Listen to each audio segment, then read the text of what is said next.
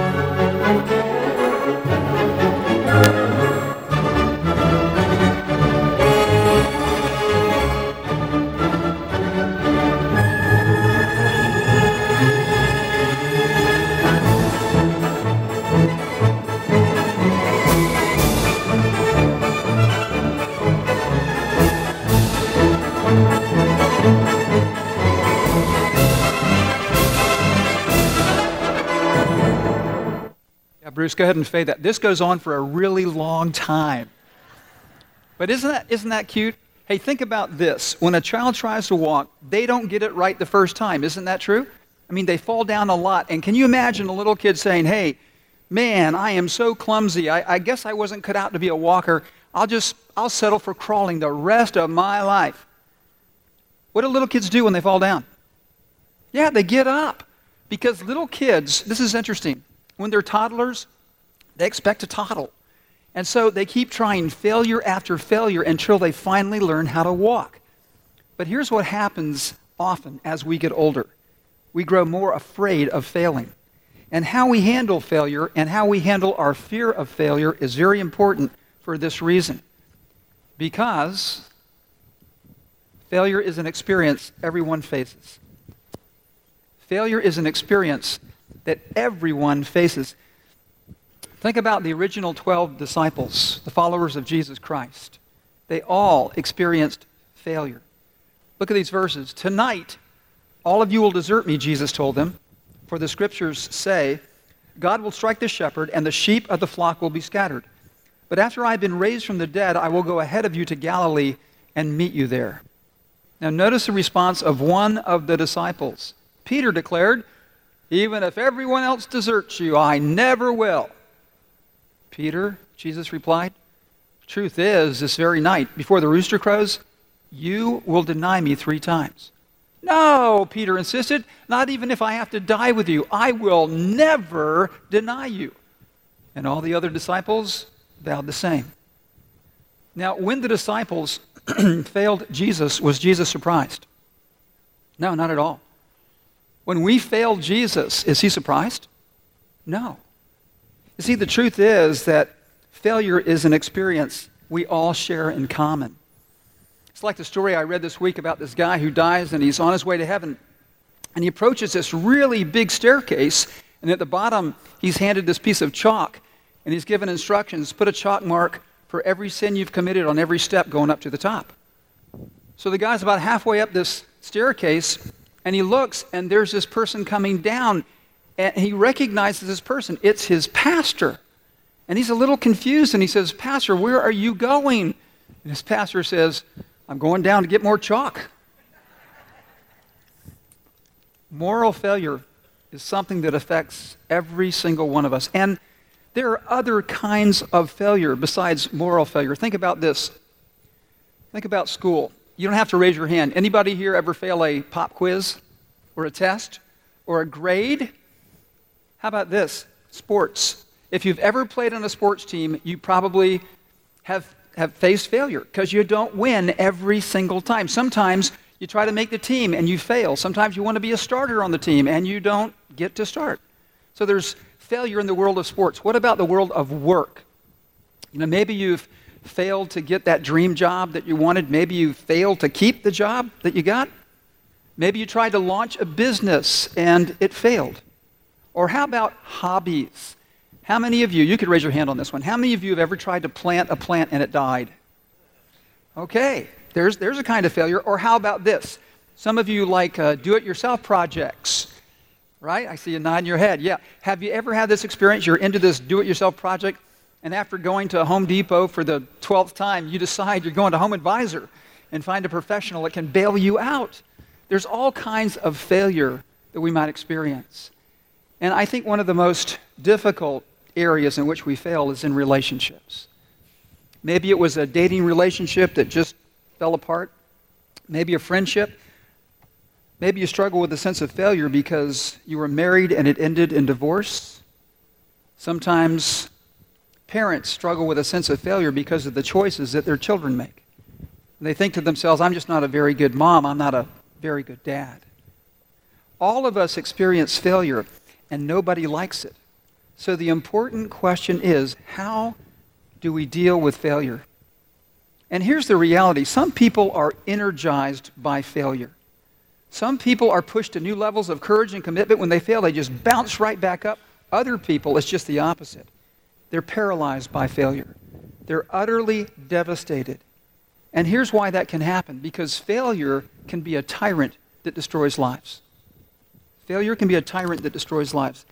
How many of the disciples ran away when Jesus was arrested? All of them.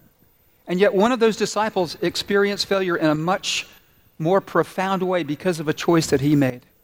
Look at these verses. When Judas, who had betrayed him, realized that Jesus had been condemned to die, he was filled with remorse. So he took the thirty pieces of silver back to the leading priest and other leaders. And the passage goes on. "I have sinned," he declared, "for I betrayed an innocent man." "What do we care?" they retorted. "That's your problem." Then Judas threw the money onto the floor of the temple and went out and hanged himself. It's a sobering passage. As a pastor and in my years uh, working as a paramedic and a firefighter, I've been on the scene of a lot of suicides. And sometimes people leave notes behind, and there are two common words that you see on those notes. "I'm sorry. Sorry for what I did. Sorry I let you down. Sorry that I couldn't go on." There's a Bible verse that really helps us get a, a godly perspective on moral failure and how it can affect us. Look at this verse from Second Corinthians. "For God can use sorrow in our lives to help us turn away from sin and seek salvation. We will never regret that kind of sorrow. But sorrow without repentance, without changing our hearts and changing our minds, is the kind that results in death." Failure can be so serious that it can cause people to, to take their lives. It results in death. But there's another kind of death that failure can bring. The death of hope, the death of dreams, the, the hope of possibilities. You know, people accept the status quo. They won't accept new challenges. The risk of future failure is, is too great because the pain of past failures is too deep. Failure really can be this tyrant that destroys us, but the Bible tells us it doesn't have to be that way. In fact, there was another disciple who failed Jesus not once but three times. And his failure moved him in an entirely different direction. Because unlike Judas, Peter learned this, that failure can be a teacher that God uses to restore lives. Failure can be a teacher that God uses to restore lives. Somebody asked Winston Churchill one time, what prepared you most to lead Great Britain through World War Two? And this is what Churchill said. It was the time I repeated a class in grade school. The questioner said, you mean you flunked a grade? And Churchill responded, I never flunked in my life. I was given a second opportunity to get it right. It's a great perspective on failure, because failure can prepare us for success. Peter allowed Jesus to use failure in his life to move him forward to a new level of commitment and to a renewed relationship. And think about this. What happens to Peter when he fails, when he denies Jesus? He runs away. And what does he go back to? Well, he goes back to the one thing where he feels like he can succeed. He goes back to fishing because he knows how to fish. And there's a, a beautiful story in, in John's biography of Jesus. Peter's been out fishing all night with his friends, and the sun's starting to come up, and they haven't caught a single thing. And they're getting ready to come back in, and there's this, this shadowy figure on the shore, and he yells out, hey, have you caught any fish? And the response is no. And this person on the shore says, well, cast your net on the right side of the boat. And they do. And all of a sudden, that net is so full of fish, they can barely drag it into the boat. And in that moment, John, one of Jesus' disciples, looks at Peter. And in this moment of deja vu, says, Peter, that's the Lord. That's Jesus. And what does Peter do? Impetuous Peter. He just dives into the water. And he swims to shore, and you can imagine the scene. Here, here's Peter. He's dripping wet. The other disciples get there. They start to, to come up on the sand there. And they know it's Jesus, but nobody wants to ask him who he is. It's a really tense moment. And we pick this story up in John chapter twenty-one, verse one. It says this, now this was the third time Jesus appeared to his disciples after he was raised from the dead. When they had finished eating, Jesus said to Simon Peter, Simon, son of John, do you truly love me more than these? And Jesus is not referring to the disciples. He's referring to the fish. Do you love me more than these fish that you've just caught? Yes, Lord, he said. You know that I love you. Jesus said, feed my lambs. Again, Jesus said, Simon, son of John, do you truly love me? He answered, yes, Lord, you know that I love you. Jesus said, take care of my sheep. The third time he said to him, Simon, son of John, do you love me? Peter was hurt because Jesus asked him the third time, do you love me? He said, Lord, you know all things. You know that I love you. Jesus said, feed my sheep. How many times did Peter deny Jesus? Three times. How many times did Jesus say, Peter, do you love me? Three times. You see, Peter had completely failed Jesus. And Jesus wants Peter to move beyond his failure. And that's true for each one of us. Because of his love for us, Jesus wants us to move beyond our failure. The question is, how in the world can we do that? Well, look at the statement on your outline. Examine your heart so you can understand and own your failure. That's a principle from the story that can help us. Examine your heart so that you can understand and own your failure. I read a story this week about this minor league baseball manager, and his team was having a really tough game, and his center fielder center fielder was making all these errors, and so the manager decided to call this guy into the dugout. He benched him and went out and started playing center field himself because he thought he could do a better job. So the next batter hits this, this really um, sharp line drive, and it bounces and hits him right in the face. And then the next batter gets up and he hits this really high fly ball, and the manager who's playing center field loses it in the sun and ball hits him right in the head. And then a third batter gets up and hits a sinking line drive, and he dives and misses it. And by this time, he is furious. So he goes into the dugout, and he grabs the, the center fielder by the shoulders and says, you idiot! You've got center field so messed up, not even I can do anything with it. Let me ask you this. Who do we tend to blame when we fail? Yeah, anybody and anything else. We look for excuses. The one place we often don't look is at ourselves. Now notice that when Peter fails, Jesus asks Peter to look at himself, to take a look at his heart. He says, Peter, do you what? Do you love me? And notice that Peter doesn't make any excuses. He owns his failure. He doesn't say, well, Lord, did, You know, when I was around that fire and they were asking me questions, did you see how big those soldiers were? Or, or Lord, you know, if these other guys hadn't run away, I, I wouldn't have run, run away either. Jesus says, Peter, do you love me more than these fish? Peter, do I have first place in your life? And that is a critical question that we need to deal with whenever we're facing failure. And church, here's why. Listen very carefully. Anything that hinders your relationship with Jesus, anything that competes with God for first place in your life will ultimately cause you to fail. Now, here's the flip side. Anything that strengthens your relationship with Jesus, anything that helps you grow in your commitment to Christ and become more like him will ultimately cause you to what? To succeed in God's way.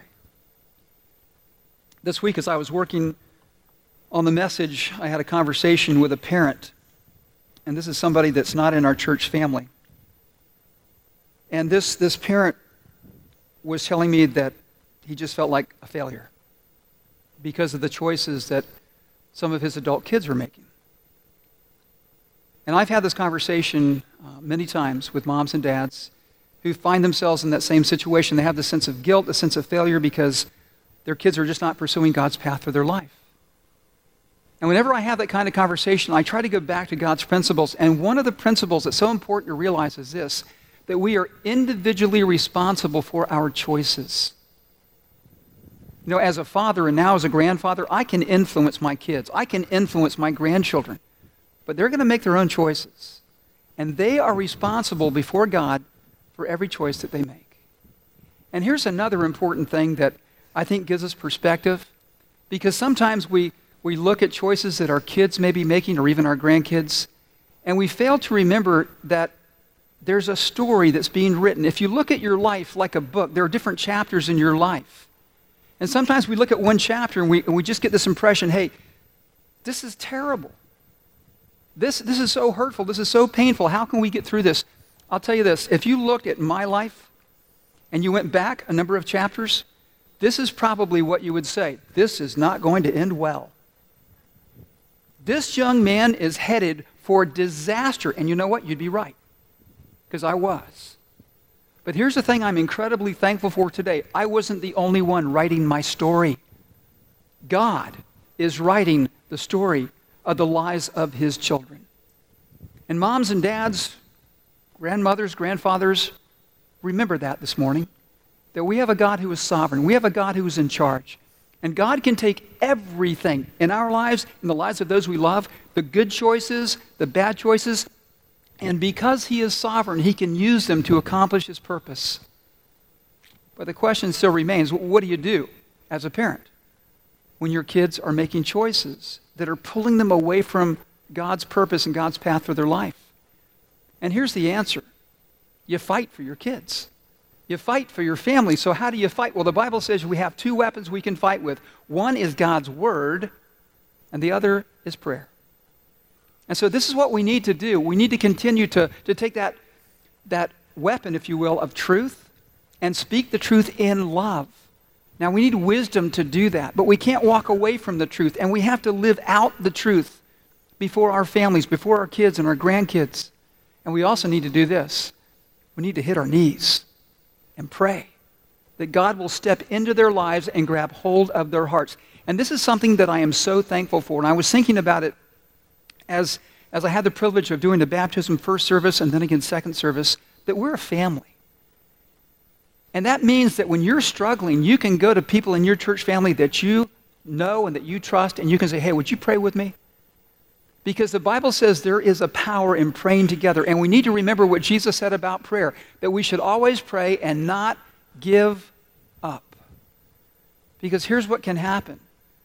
When, when a person actually comes face to face with their failure, when they understand why they failed, when they own that failure, then they can do this. They can take action to put that failure behind them. And that's the next thing. We need to take action to put our failure behind us. Because that's exactly what happens with Peter. Peter has failed, and Jesus says, Peter, you need to get up. You need, you need to get back to what I called you to do. Feed my sheep, tend my lambs. Peter, I want you to minister to your brothers and sisters. You see, even though Peter is a broken man, God can still use him.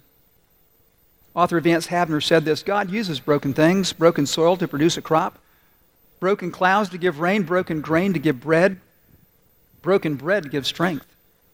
It's the broken alabaster box that gives forth perfume. It's Peter, weeping bitterly, who returns to greater power than ever before.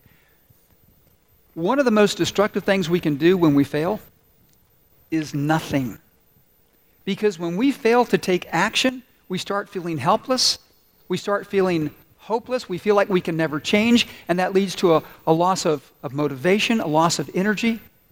And then we start to procrastinate, and then we start to avoid, and then we start to try to find ways to escape the pain that's in our heart. And things can really spiral downward from there. I, I was thinking about not only the, the failures that moms and dads experience, but the failures that husbands and wives experience too. I'm so thankful for the class that Pastor Phil's been leading on the meaning of marriage. Just a great opportunity to explore God's God's purpose and plan for marriage. And, and also the parenting class coming up, I want to recommend that to you as well. But I'll tell you, in my personal experience, because I've been married for decades now, and I know my wife Chris would say the same thing, we have failed each other. I know that's no newsflash because that happens in relationships. And here's what causes a marriage to die. It's when you lose hope. It's when you no longer believe that things can change. See, when you start to believe that, you quit trying. And once you quit trying, the death of a marriage is just a matter of time. But there is another way. There's God's way. And God's way to move forward when you fail is to understand why you failed and to actually own it, to confess it to your spouse, to confess it to God. And to say, God, look, I don't want to keep failing. I need you to help me move past this. And God will run to meet you. God will honor his word and restore hope to your heart. And friends, here's why that's so important. It goes full circle to where we started. How many people fail? Yeah. Every single one of us fails in some way or another. And we all fail morally. And so here's what I want you to do, just for a couple of minutes. I want you to put on your gospel glasses. Can you do that? If you don't have real glasses, just do it figuratively. Because I want us to look at failure through the lens of the gospel. Now, wh- what does the word gospel mean? It means good news. Good news about who? Good news about Jesus. And you've heard me say this many times. To understand how good the good news is, you have to understand how bad the bad news is. And here's the bad news in a nutshell. Nutshell. Are you ready? I failed to say the word nutshell. But here's the bad news. You have failed, and I have failed. Failed to keep God's commands. God said, love me with all your heart. We don't do that. Love your neighbor as yourself. We don't do that. And because we have failed, there's a consequence. And, and you know this from what the Scripture teaches, that we're separated from a God who is holy. And because God is just, he has to punish every sin we've ever committed. And we can't do anything to rescue ourselves. You know, so often when you ask somebody, you know, why do you think God should accept you? They'll just begin giving you a list of reasons. Well, I try to be a good person. I try to do what the Bible says. Listen, the reason God accepts us is not because of what we do. It's for one reason, what Jesus has done for us on the cross. Because you see, the good news begins with this God who loves you so much that he would rather die than live without you. And the story of the Bible is that God the Father sends God the Son to earth in the person of Jesus.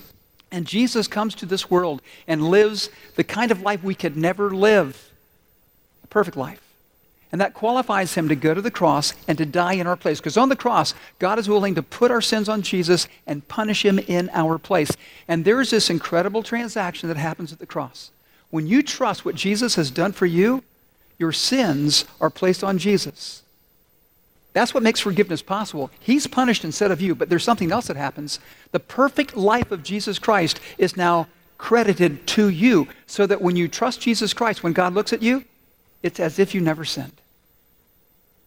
And friends, that's an incredible, incredible truth. And what happens after Jesus pays for our sin? Well, to prove that God the Father accepted that payment, he's raised to life. And now Jesus offers us a new life so that we can move beyond our failure. Because listen, when you decide to follow Jesus, when you say, Jesus, look, I know I'm a sinner, and I believe you died for me, you rose from the dead, I want to follow you.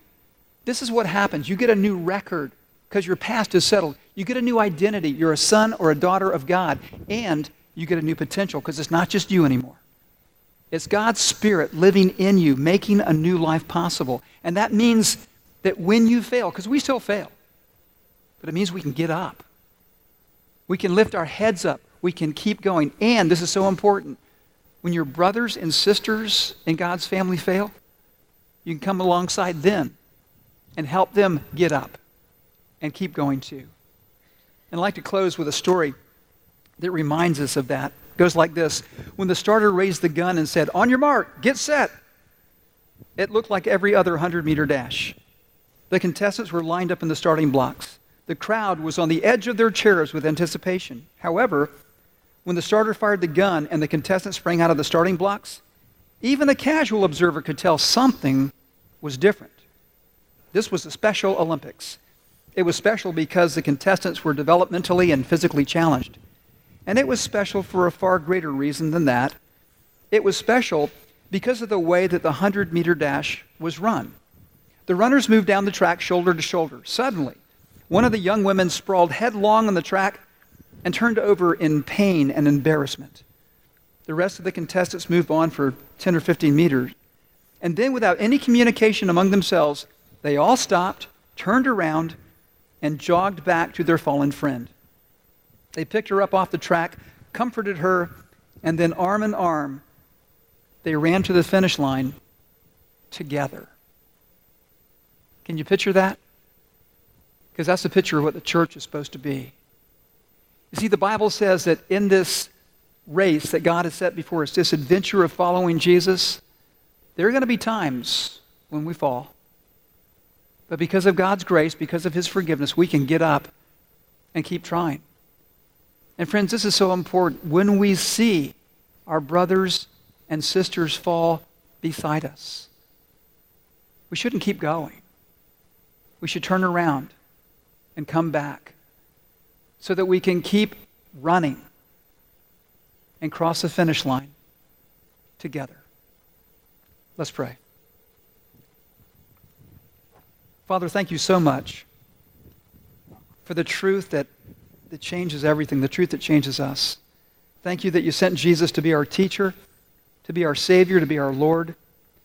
And God, today, as we think about failure, we're so thankful that we really can put failure behind us. And Lord, I, I pray this morning for those who right now, this very moment, carry the, the pain of failure in their hearts. Lord, some of us have tried for a long time, for years, to let go of regret and shame and failure. And Lord, we just haven't, haven't done a very good job of it. But God, today I pray that you would enable us to really come back to the cross again and again and leave our failure there and move forward in faith. God, for the parents who feel that sense of, of guilt or failure, help them move beyond that. Lord, for those who experience failed relationships, Lord, those who have failed morally, God, help us to trust you and to live life the way that Jesus would live it if he were standing in our place. And God, today, I pray for the person who maybe for the first time has come to understand, hey, I need a new life. I really want to move beyond my failure by following Jesus. And God, today, if somebody here is sensing that, that tug from your Holy Spirit, I pray that at this very moment, that they would say this in their heart to you. And it doesn't have to be these exact words, but just to say, God, I failed you. I've sinned. And I'm sorry. And I want to turn away from that sin. I believe that Jesus died for me. For my sins, I believe that he came back to life. And God, as best I understand it, I simply want to follow him now. And God, I know this, that you always honor that prayer. Lord, I pray for our church family. Help us to be a place where we can be honest about our struggles, where we can come to you and come to each other, so that together, God, we can accomplish your purpose for our lives.